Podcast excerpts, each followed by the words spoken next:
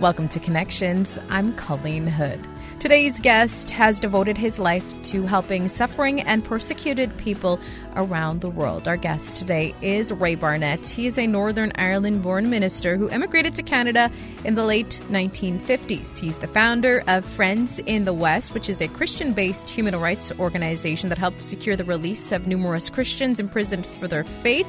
He is also the founder of the African Children's Choir. We're going to hear his life story and how he founded the African Children's Choir. That's today on Connections. We're joined again today for part two of our conversation with Ray Barnett. He is the founder of the African Children's Choir. He is also the founder of Friends in the West. Yesterday, we were discussing with him how he had moved on to find a job with the ministry of the Methodist Church. And at one point, he was in charge of hosting and at one point, he was in charge of planning a convention in Stockholm. And there was one young journalist that he met that had wanted to come along for this trip, but she said, I don't believe in God. I just, I just want to come along. But she needed to get a passport. And when she went to get that passport, she was denied because she lied. And the main reason she wanted to go on this trip was not to cover the story, but to meet a grandmother that she had never met yet. Now, Ray, what happened from there? This young lady eventually had a huge impact on your life. So being very, still very young and um, strong faith, I said, well, um, uh, would you change your mind about the Christian uh, way of life if if we went back down to the embassy and you got the visa? Oh, she said that couldn't that couldn't happen. She said it's a very small part of the same two or three people in there. It you know was the search section off the street where people went in to do such things. And I said, well, how about this? Why don't I put my faith in trial? And if I take you down there and you get the visa, though you say it's impossible, uh, would you think then that there was something to the Christian message? so she said, okay, but she said they're going to throw me out again. So it was nearly rush hour, so we had to rush down main part of Stockholm and I stopped outside the Soviet uh, uh, missioner consulate, whatever it was there, and uh, she said, "Well, aren't you coming in with me?" I said, "Krista, I can't park my car here. It's rush hour.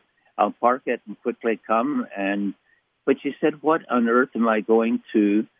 She was no longer the journalist. She was this young lady trying to figure out what to do. And I said, "Well, um, why don't you go in and apologize to them for lying?" To them in the first place and then tell them that the reason you lied, you'd heard these bad things about the Soviet Union and you you thought if they knew you were going to visit her grandmother with all the things that you'd heard, maybe she'd end up in a in a prison somewhere. And so um, she said, I just wanted to apologize. And they give her the visa right there on the spot. And by the time I was coming to get in to help. She was out holding her passport up, and she went to uh, Estonia the next day. And I didn't realize at that time uh, that was an action that was going to change my life forever.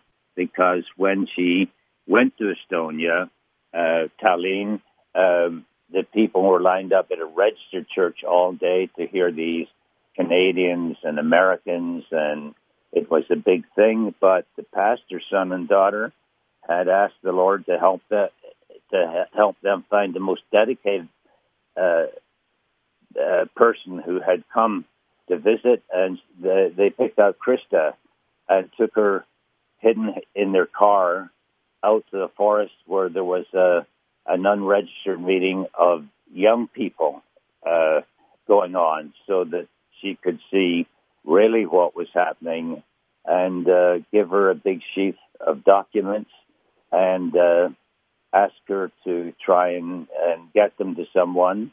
And she challenged me. She said, Ray, could you take care of this? And they were all addressed, Dear Friend in the West. And that's how the, the name Friends in the West.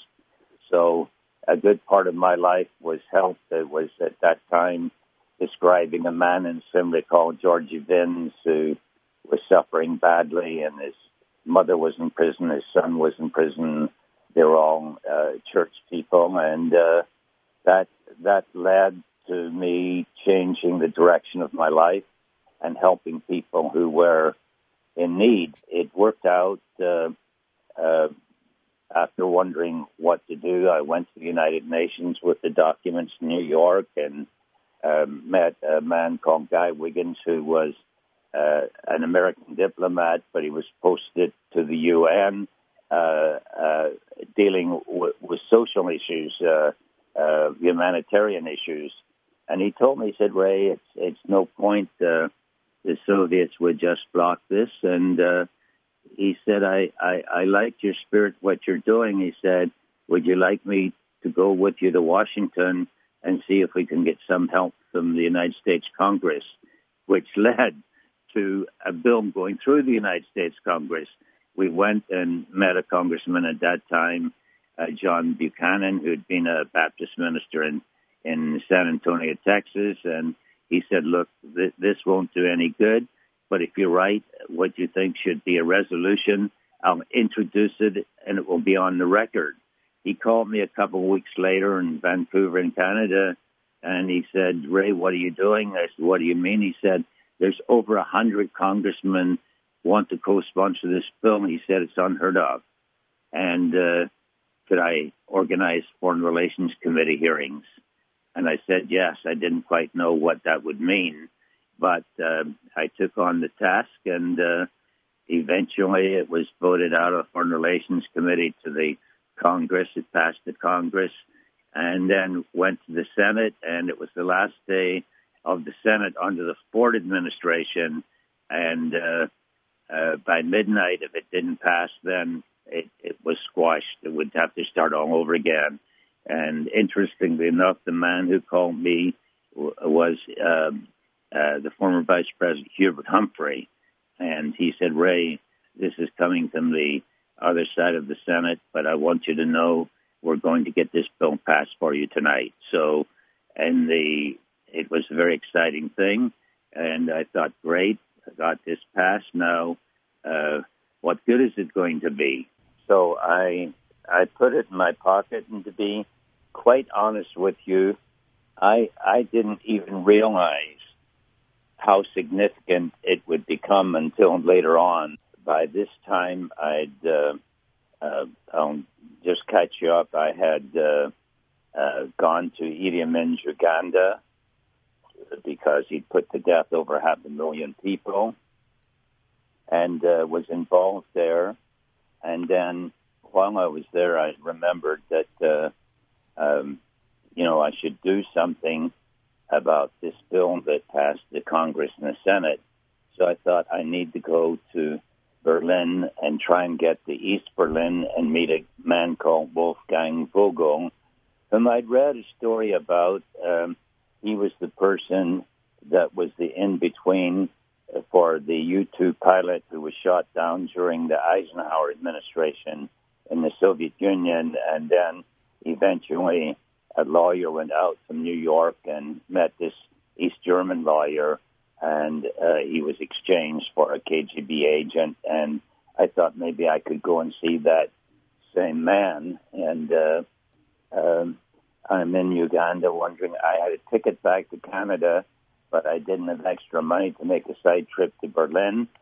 So there was a gentleman sitting there in very difficult times in Uganda, and I was taking pictures with my camera, and he asked me if I would sell the camera, to which I immediately agreed, and that give me the money to go to London with a return ticket back to London so that I could continue with my journey back home eventually, with the contact um, who was head of the Berlitz School in West Berlin, he helped me to go to East Berlin and uh, meet with Wolfgang Vogel, which I told him why I was there, and I told him why I had come because I'd read about him years earlier, and uh, I wondered if he could help. And uh, I told him who it was, George Vins, and you know, I assumed he'd know everything about that, but he actually didn't know who that was. And uh, he said, "Well, what have you got?" And I had a little clipping from Time magazine, and um, um, then I said, "Oh, I've got this other thing." and I took out of my pocket the, the, the a copy of the bill that passed the Congress and the Senate. And even though we're working through an interpreter, I could see when he looked at it, his eyes changed, and uh, uh, so then he figured maybe I was a back channel, you know, in the government just like before or something like that, you know. So he said, uh, "Look, um, I, I, I, I, he, he said, I, will I'll see, uh, I'll look into this." And three weeks later, I was in Seattle and um, had an address down there where I was working, and and I, I got a letter from him, mailed in West Berlin, saying, "Mr. Barnett, what you ask is difficult, but please be assured I'm attending to it." And that led to the um, release of George Vins. He then became part of a an exchange for some agents, uh, KGB agents, uh, and uh, uh, George Vins came out with three uh, Jewish dissidents in the Soviet Union and his whole family, and that led to other such uh, exchanges and deals for people who were who were in in prison in the Soviet Union, and uh, that led to the Western hostages in Beirut. And I'm sure at the time we have too long of a story, but uh, uh, wherever people were suffering, um, especially uh, people who uh, you know who couldn't do anything to help help themselves. Uh, I got involved with as many cases as I could. Did you ever imagine yourself ever going down this path? No, uh, I I didn't because uh, at that point most of my uh, a lot of my life was still ahead of me, and uh, it ended up with you know starting the African Children's Choir because of my time in Idi Amin's Uganda, and you know I would see famines and everything, and go out there maybe with the team to Vancouver to see if we could help, and I thought you know I saw all the emaciation of thousands of children sitting with tin cups, and uh, I thought you know uh, this is all the world sees of these children. And uh, the prime minister in Uganda at that time, called me to come and see him, and uh, um, I told him I was probably going to go to northern Uganda because they had both civil war and the famine that swept Ethiopia was also in part of Uganda. And he said, Ray, an hour from here uh, in uh, an area called Luwero, there's thousands of orphans, and at that time, United Press International had uh, had uh, dubbed that area the killing fields of Africa. And uh, he said, "Could I go there to help?" And uh, I, I, you know, I, I, I told him, you know, my disappointment with just seeing emaciated children, and uh, the world needed to see the potential of the African child. And I told him when I had been there like a couple of years earlier, uh, doing a book on the Idi Amin time, and uh, uh, you know this little boy I give a ride to, and uh, we were in northern Uganda. His auntie, she, they were just a normal family, and we were going to the next village, and she asked us could we take his son to it was holidays to visit his auntie, and the little boy sang for us, and we recorded it in an old cassette recorder, and then uh, that kept us going for days. And I explained that story to him. He said, "Well, what would you do?" I said, "Well, maybe an African children's choir." So that was 1984, and nine months later, the first African children's choir came to Vancouver, and uh, now that's uh, been going around the world since then. And those kids uh, have done what I believe needed to be done. They've shown the potential of the African child. They're doctors, they're lawyers, they're uh, television broadcasters, they're social workers, everything that you can imagine, and a very strong family, and the choir's still going. And, and, uh, and pretty much everybody in Canada knows now uh, who the yeah. African Children's Choir is. Oh yeah, that's right. They they go around the world and uh, but their their alumni uh, do is uh, proud. I just heard about one little girl we got in Uganda during the genocide on top of a pile of bodies. Her mother must have pushed her down, and uh, today she's a United States Air Force officer and nurse.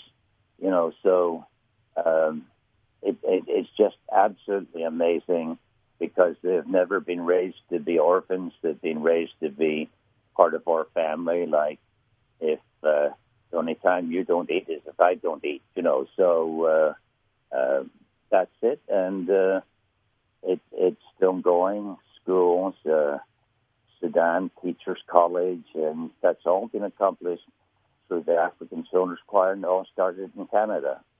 That's amazing. Canada story, yeah. And cool. uh, Going yeah. back to your. And one thing, Ray, that you've mentioned throughout this entire conversation and throughout your entire story is your faith. How important is your faith in all of this? Well, it, it it's because of faith. Um, it was when I was 14, um, I was confronted. Uh, you know, I, I, like a lot of other children, I went to Sunday school and church in the Anglican Church in Ireland, uh, call it the Church of Ireland there. And, uh, but then, um, I was confronted about, you know, uh, real commitment and uh, coming to the point where knowing that uh, Jesus died on the cross for me and uh, uh, that he would accept me and uh, forgive me and uh, make me part of the family of God. So uh, then um, I told the man who told me about it uh, that I'd gone to my home at lunchtime and where I was working and got on my knees and uh, prayed that prayer to be accepted into the family of God. And uh, uh, I said, "Well, what else?" Well, the guy was actually shocked because he didn't know it would be that simple. Somebody would accept it just and went and wasn't going to say anything about it. Just went and prayed the prayer, and then he said, "Well, uh, you know, you have to confess publicly." So he was a lay preacher and going to be preaching in the city of Londonderry the next Sunday night. Insisted I come along and stand up. I said I can't do that, and but he called me up anyhow. I I immediately fainted and passed out on the platform, and they had to sort of get me off. And when I was coming to, before anybody knew it, I breathed up a prayer and said, "Lord, I'm going to do this every time I'm asked. Even if I faint, it's up to you." And then the next day I read, with God, nothing's impossible if you only believe. So that's been the driving force of my life, believing that God can do anything. And, uh, you know, I've learned that, uh, you know, people talk about different things and miracles, but I, I've learned that when you, uh, when you pray, then God gives you wisdom, maybe who to talk to and, uh, uh, gives you knowledge and, uh, you know, what contacts to make. And when you put it all together, it becomes a miracle.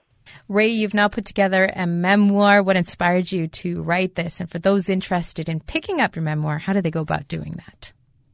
Yeah, well, first of all, I um, uh, I never wanted to write a memoir, but uh, uh, two people uh, who was part of my life, they were both army officers. One was in England, and the other was in America. They didn't know each other, but both of them said to me within a couple of weeks apart, you need to write your story because you've got a big family from the African Children's Choir.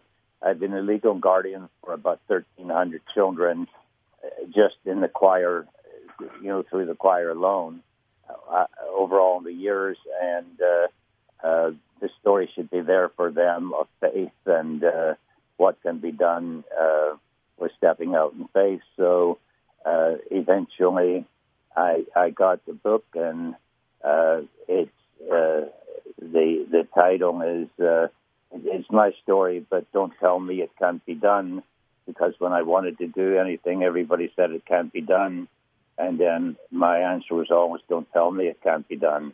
So they could get more information uh, from raybarnett.com uh, as to how to get the book, uh, uh, you know, and the different places where it's going to be released.